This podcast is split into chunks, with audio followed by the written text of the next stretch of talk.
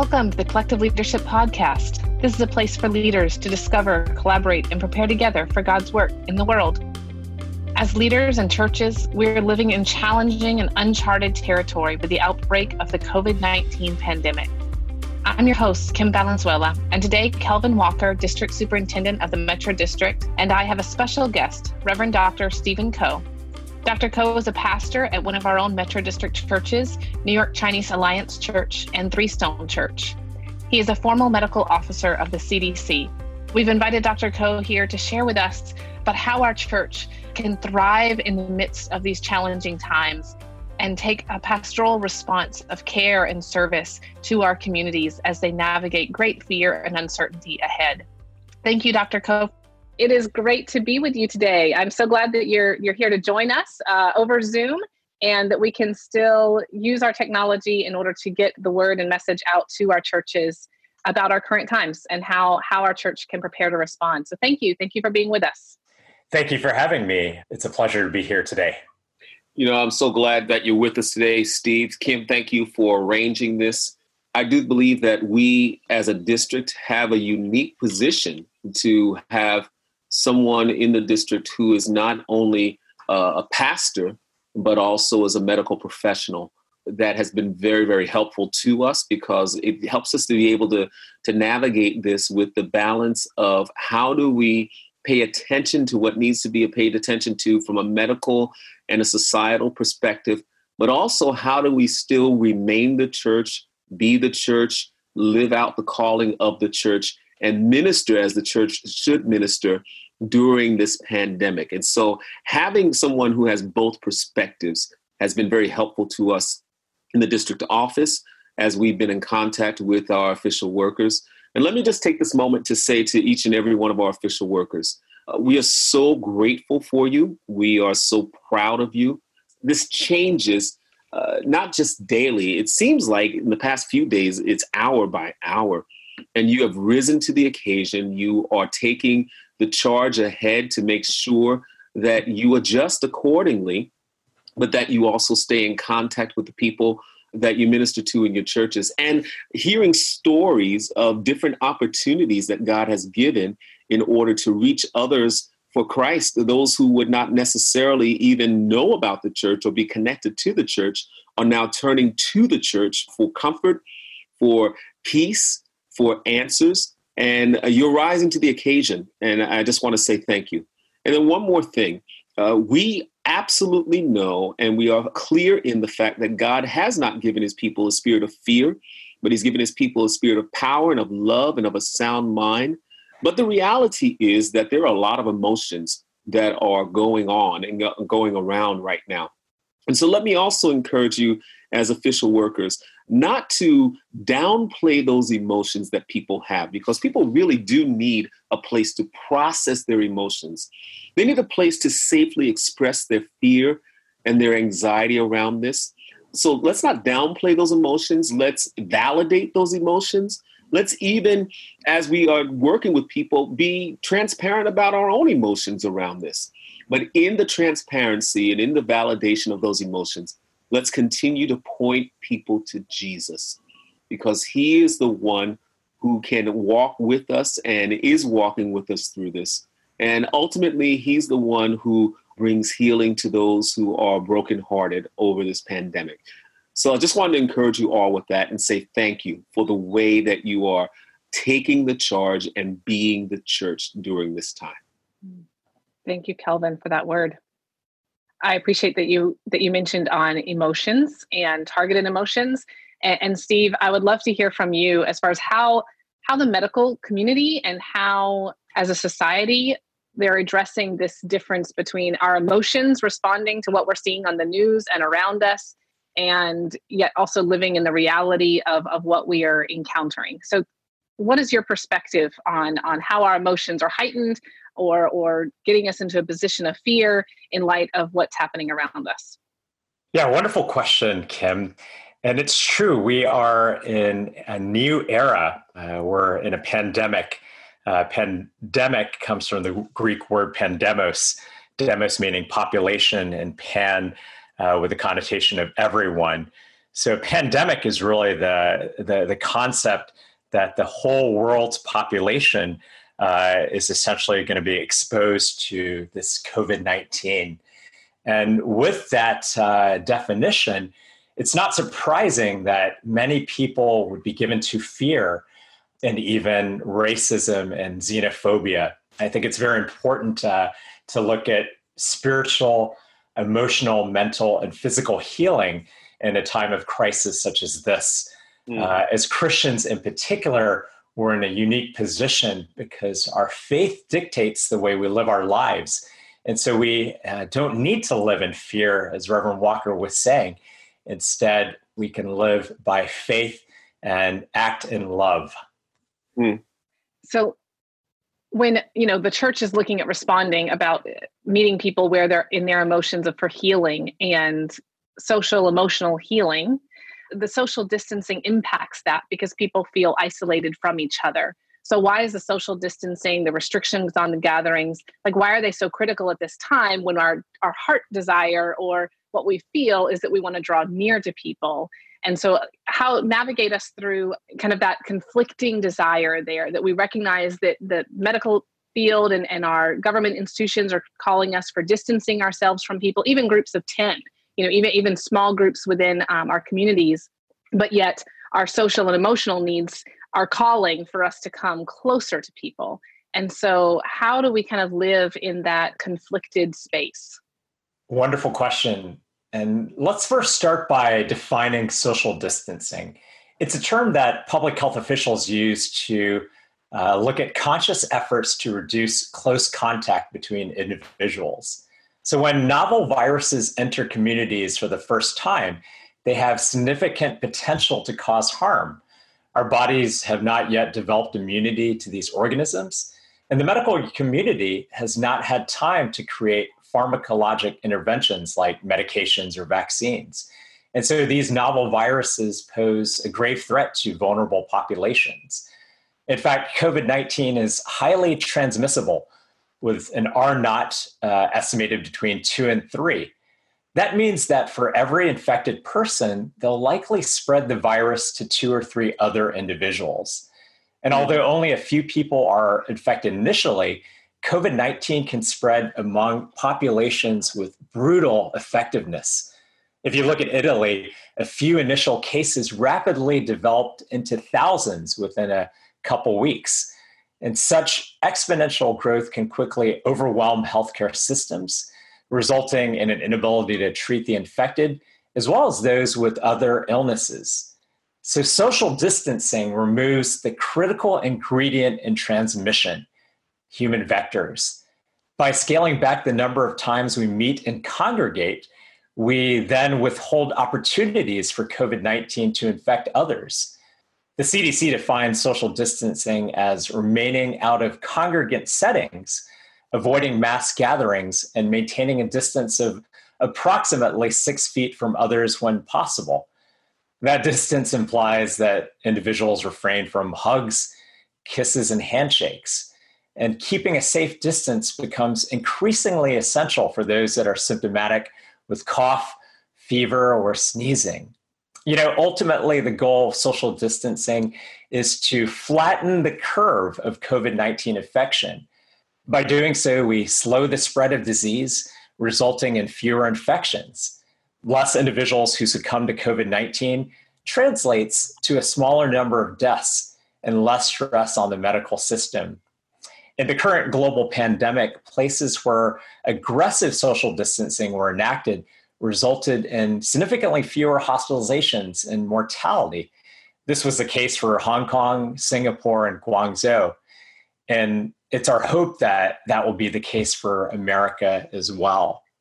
So, you know, your question, Kim, in regards to uh, reconciling the theological ramifications of our actions is a good one.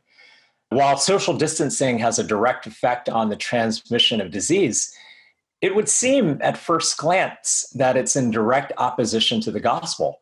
In Acts 2:42, the actions of the early church that they devoted themselves to the apostles' teaching and the fellowship, to the breaking of bread and prayer. So, how can we reconcile the need for social distancing with the call to fellowship? In moments of suffering, panic, and crisis, communion with saints is needed most.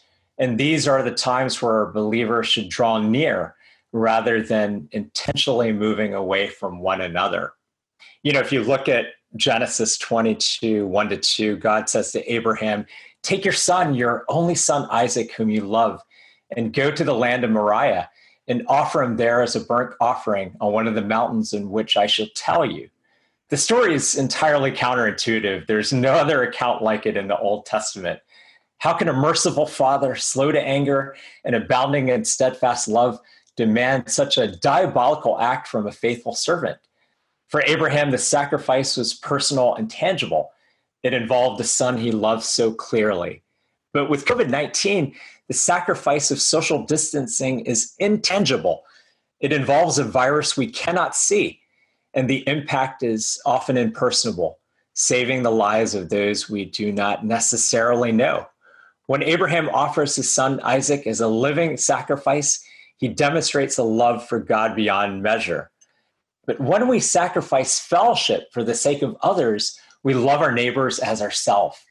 Hmm. Abraham's sacrifice fulfills the greatest commandment to love the Lord your God with all your heart and with all your soul and with all your mind and with all your strength. But our sacrifice demonstrates that we love our neighbor as ourselves. Kim, if you're hmm. young and healthy, the choice is really one of sacrifice. For these, COVID 19 infection is rare and typically mild. But for those above 80, a death rate around 15% would result in a significant proportion of the population passing away if they contracted COVID 19. The decision to forego participation in life giving fellowship leads directly to the preservation of life for seniors. Mm. The discipline of isolation increases the odds of their well being. So, this the choice to uh, I'll use this word, comply with recommendations for social distancing really comes down to having a heart of sacrifice for the sake of the other. Is that what I'm hearing you say? That's exactly right. That even though a majority of our population, in particular young infants and children, they are not uh, infected by COVID 19. In fact, for most diseases, there's a U shaped curve with the most vulnerable identified as the young and elderly. And both of these populations typically suffer significant illness and death. But yet, for COVID 19, it's very unique in sparing those infants and children. While the impact of COVID 19 infection among individuals below 60 is relatively mild, that morbidity and mortality for the elderly are significantly higher. So, by heeding the recommendations for social distancing, we're not only caring for the most vulnerable, but also reducing the risk of infected persons among us. Mm. It's really an amazing analogy that you gave through the sermon as a sacrifice that, that mm-hmm. Abraham made, and just one that that is hard for us to relate to, I think, especially in the Western church. And so the way in which it's impacting us now is really testing that place of sacrifice and are we willing to do church differently and, and to see our church beyond the sunday worship services and so if we were to get really you know practical in this where the church says yes I, I, want to take up that sacrifice. We do not want to fellowship. We want to honor or comply with the recommendations of social distancing and, and, and ceasing our fellowship of interaction. But how do we still provide ministry to our people? And, and what are some of the examples? With technology and even without technology because some of our churches are grappling with we're not prepared to to utilize technology to its full extent but what are some of those opportunities both from kelvin and steve that you're seeing that you can recommend our churches put into place? Maybe before steve before you um, before you jump in and answer the question I, kim is it all right if i, I, I reframe that question? Uh, just because what you've said really does speak to the particular or what I'm finding to be the current view in the Western church, in the American church in particular, of, well, how do I, you know, since I can't fellowship what do I do? And I think as I'm thinking through this, praying through this, talking to different people, I think the challenge that the Lord is giving us is not that you can't fellowship, but maybe now is the time to think of fellowship in a different way. When you when you think about the the early church and the church had to scatter, they didn't forsake fellowship, but fellowship had to happen in a different way. And I, I think this is a good opportunity for us as the body of Christ to still say, oh no, we're not we're not forsaking the fellowshipping together of the saints. We are just learning to fellowship in a different way because uh, the Spirit of God is leading in a different way. And so that's sort of how I'd like to reframe the question, if that's okay, and just say, Dr. Ko, what are, what are some of the some of the ideas of being able to fellowship differently in a time where we've never walked this way before. Wonderful.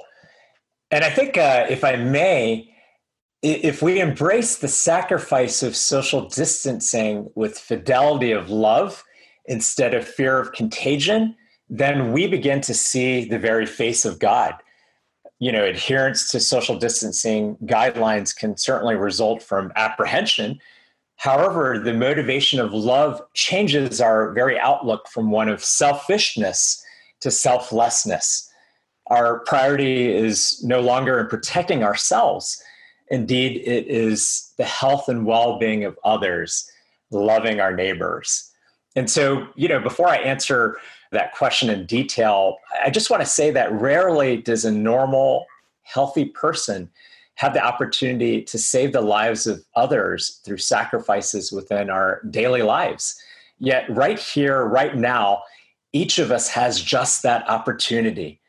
By embracing social distancing measures in your very life, whether it's canceling a social event, staying away from a mass gathering, or changing the way we interact with people, we can save lives of the vulnerable and the elderly. Mm. So, you know, in particular, if we go into the nuances, there are very tangible ways that we can love, we can care. Uh, these include caring for the sick, uh, whether they are infected with COVID 19 or other chronic diseases. It can involve providing shelter for those without a home. Recently, just in the last two days, uh, many colleges and universities have not only moved to online models, but they've also unfortunately closed their dorms and housing. And while I understand the reasoning why, this has left a majority of students without housing. It's a particularly yeah. difficult situation for a school like NYU, mm-hmm. where there's an estimated 18,000 international students. Wow. So, you yeah. know, that's really too much for any one church to handle, but the collective church can help in tremendous ways in addition, secondary to federal and state bans, entire industries have come to a screeching halt. And we can support those individuals whose livelihood depends on these jobs, those in you know the transportation industry, the, the hotel uh, industry, et cetera. I think recently, uh, Treasury Secretary Steve Mnuchin estimated that COVID 19 could lead to a 20% unemployment rate. Yeah, I just saw that. Yes. And so we can be the hands and the feet and the voice of Christ to those that are hurting spiritually, but also financially as well. In Mark 16, 15, Jesus says, Go into all the world and proclaim the gospel to the whole creation. And so in these harrowing times, individuals, I believe, need hope more than ever. Ultimately, this hope will not come from a financial stimulus package, or even pharmacologic interventions for COVID 19. Instead, it will come from faith in a Savior that reigns over illness, disease, and even death. Mm. Hebrews 6:19 exhorts us uh, we have this as a sure and steadfast anchor of the soul, a hope that enters into the inner place behind the curtain. Yeah. And so, uh, you know, I think you can get into uh, very detailed areas of where we can be creative as a church and interacting and really fellowshipping as a community. If I may, uh, millennials are uh, perhaps best defined by social media. It's their mm-hmm. preferred choice of communication, with I think 90% owning smartphones and 85% having social media profiles.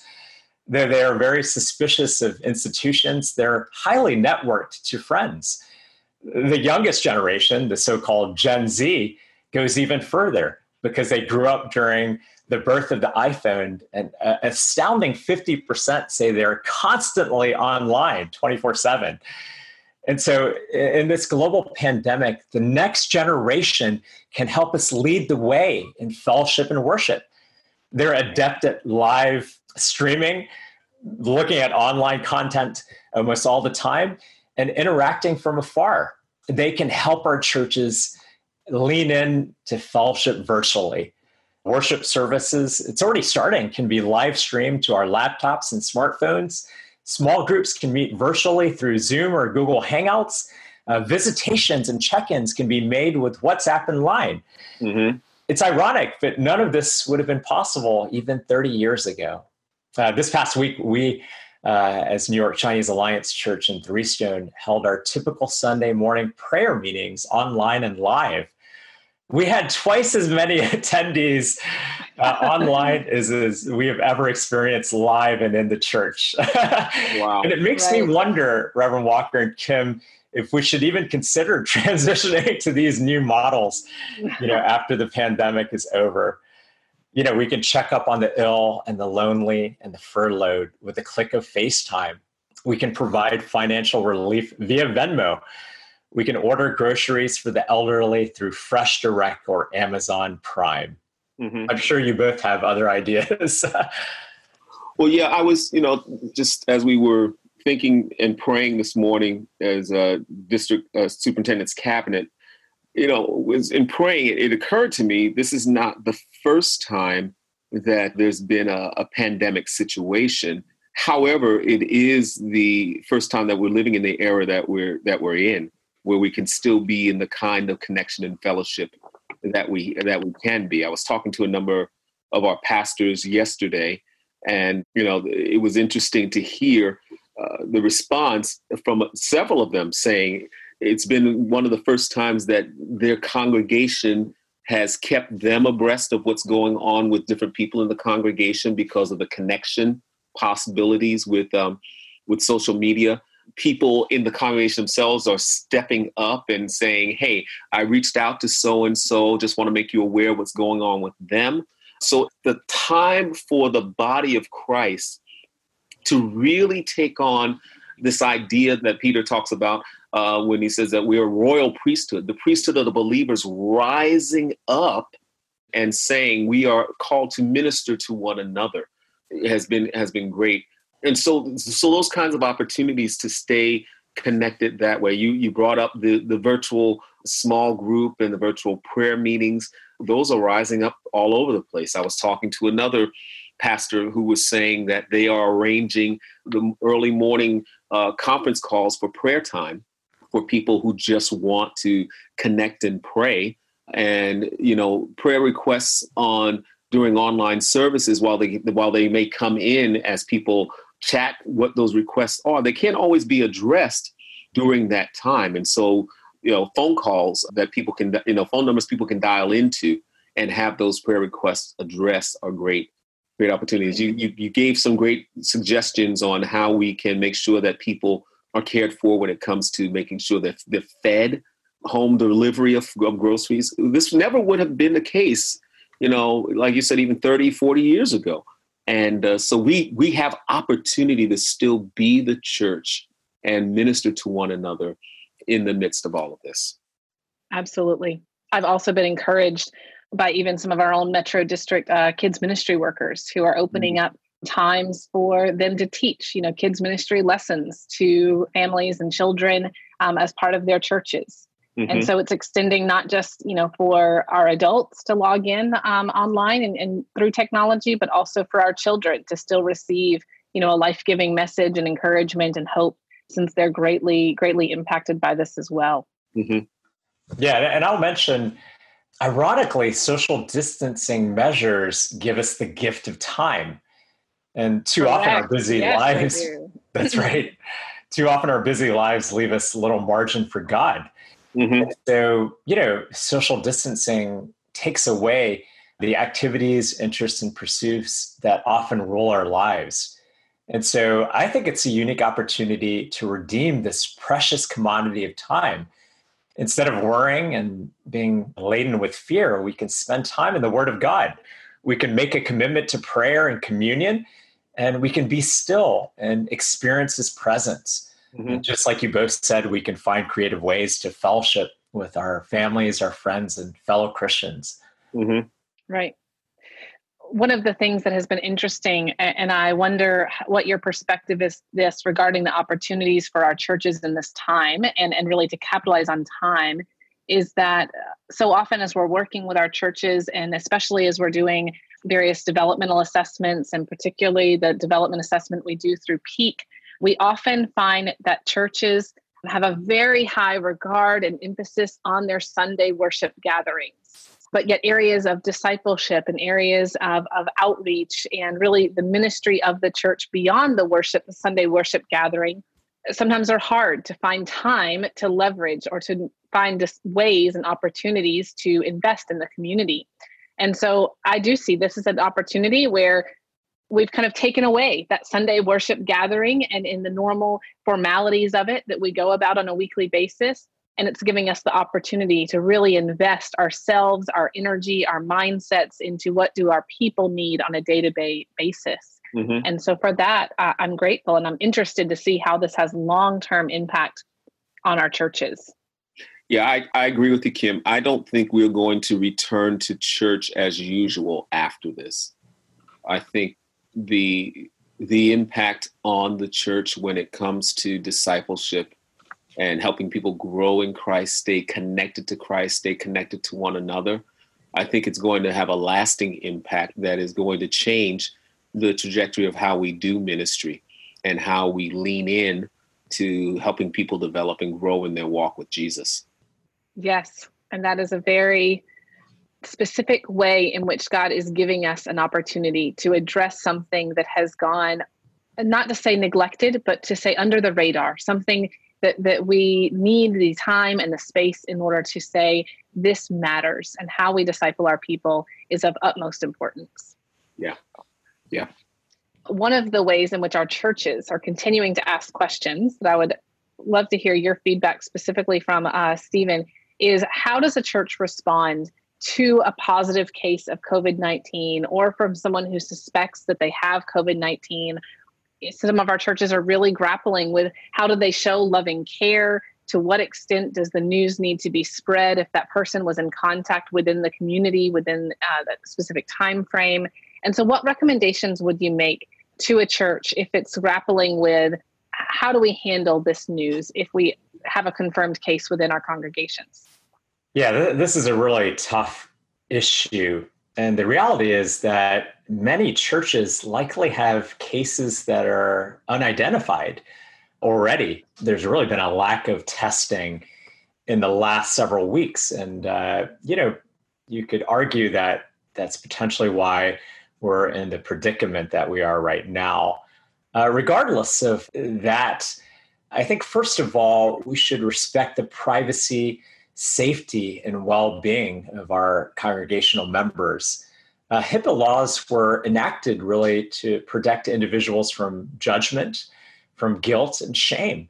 And especially with the heightened stigma of infection, we should be really careful not to share confidential information, to mm-hmm. gossip, or spread rumors. Mm-hmm. Uh, I think Leviticus 19:16 exhorts us with the following for a reason you should not go around spreading false rumors against others. Don't do anything that would put your neighbor's life in danger. And so I think, you know, first of all, we just must be very careful not to discriminate or fall into the trap of racism and xenophobia that you see so rampant on social media and news media today. Mm-hmm. But, you know, I, I believe that instead we should care for these individuals with the grace, mercy, and love of Christ for those that are relatively healthy and maybe abiding by quarantines, you know, we can help deliver groceries, like I mentioned, uh, either in person or through Fresh Direct or Amazon. We can help buy other necessities like medications and toiletries, but others that may suffer more significant morbidity and become very ill, for these, we can ensure that they receive the appropriate level of health care. We can help link our congregations to the appropriate care and treatment, potentially even hospitalizations. And you know, we, we can then lift these individuals up to the great physician. The reality is we, we don't know a lot about care and treatment right now. Like I was saying earlier, we don't have a lot of tools in our arsenal. It's true that vaccines are being developed and there's some medications such as remdesivir that are, are still in clinical trials. But right now, we are just treating symptoms, especially uh, when somebody comes in the hospital and they're elderly. So I think as a church, one of the best things we can do is pray and follow the prayer faith from James 5 14, 16. I love it because we learn from there that is anyone among you sick? Let them call the elders of the church to pray over them and anoint them with oil in the name of the Lord. And the prayer offered in faith will make the sick person well. The Lord will raise them up again. If they have sinned, they will be forgiven. And therefore, confess your sins to each other and pray for each other so that you may be healed. The prayer of a righteous person is powerful and effective. You know, that doesn't mean that in every instance, in every illness, that someone will be healed, that nobody will die. But it does mean that we have faith that God is still sovereign over coronavirus. And in these instances where individuals within our congregations are affected and infected, we uh, treat the situation with uh, grace and mercy and love. Hmm. Dr. Ko, you have um, at one of your interviews mentioned that you know sometimes the those who have coronavirus are treated like modern day lepers. And if i'm hearing you correctly part of what you're saying is here is an opportunity for us to reach out to and touch those who um, have been infected in a way that that that represents and shows Christ's love by protecting their dignity, by protecting their privacy, by protecting just their very lives in you know and at the same time making sure that we're taking the proper precautions to let those in the church become aware of you know hey there's some things that we need to do because there has been a case that is here in our congregation. Is that what i'm hearing you say? That's exactly right that there must be a balance and it's uh, exquisitely difficult uh, because of the real morbidity and mortality especially among some populations. So it's reasonable to feel those emotions, but yet we cannot allow them to rule us. And so if there is a suspected case or a confirmed infection, then we need to, as you mentioned, treat uh, these individuals with dignity. We need to take the proper precautions to protect our congregations and leadership but at the same time, we can extend our hand in love. That doesn't necessarily mean that we come in close contact with them, but there are creative ways that we can demonstrate the love of Christ. In the end, during I think one of those podcasts that you mentioned, I, I told the story about Jesus and the lepers. And I think what is always fascinating to me is that he could have healed the leper without touch, but yet he touched the leper purposefully. He modeled that behavior for each one of us, really, even in spite of ritual defilement mm. and uh, potential contagion to himself. But he did that so that in times such as these, with coronavirus, you know, potentially a modern day leprosy, we might act in the same way. And what then? So then, what would in you know you mentioned also taking proper precautions. What are some steps that can a can a church take to notify the congregation in a way that doesn't create paranoia but says hey this has happened. This is one of the things that we are going to do to make sure that the, the congregation is also safe? Yeah that's a wonderful question You know, I, I think first and foremost, uh, you know, going back to the privacy and the HIPAA, you know, potentially not saying the name of the individual, but definitely contacting those that would be affected. You know, I think if there is a positive case, the public health department, no matter if you're in New Jersey, in New York State, or New York City, they will provide uh, what we call contact tracing and, and go back several steps to see who potentially has been exposed. So they, they will really walk individuals through this process. I think the best thing in these scenarios is to adhere to their recommendations and, and guidelines.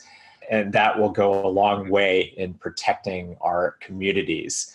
I think there is a natural tendency to uh, act on our own, right? Especially if it's somebody that's a potential contact or a potential exposure to another person that was exposed. You know, you can keep going down this rabbit trail, right. right, Reverend Walker? Yeah. But I think in those times, we need to uh, move away from the fear, right? Mm-hmm. And uh, allow the experts, you know, these are the, the medical doctors, the healthcare providers, and the, the public health officials to give us the recommendations and then heed them. Mm. Uh, because if we keep going down this rabbit trail, it will really consume our hearts and minds. Mm-hmm. And that's what we've been speaking against this whole time. Yes, I appreciate that you that you made that distinction as far as how we respond in, in accordance with what the medical professionals are, are declaring for contacts if you have a confirmed case and that's important for our churches to, to be aware of that there are proper procedures but yet to steer clear of the spirit of concern and fear when there's not been a confirmed case. And I think that's a clear distinction for our churches to make and the leadership that we have to recognize the difference between the 2 mm-hmm. Yes. And in particular, uh, to go even a step further, there's a wonderful article on Christianity Today just in regards to churches and particular nuanced steps they can take not only for worship but for individuals that are uh, you know have suspected or confirmed cases so you know I'd refer not only to uh, a few of these articles but also to the cdc website there's just a uh, whole host of uh, articles and information you know for the general public for community and faith-based institutions and even in regards to travel recommendations as well thank you for directing us to those resources that's something we we do want to get into the hands and, and point people to that would, they would go to as their first resource rather than some of the news sources or some of the things circulating online. Right.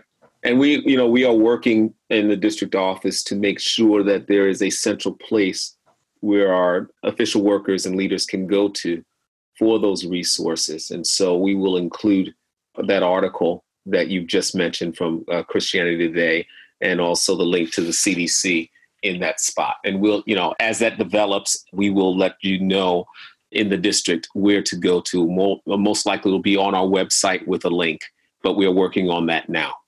Yes, those things will be available um, at the time this podcast releases. So you'll be available to go to metrocma.org backslash COVID 19.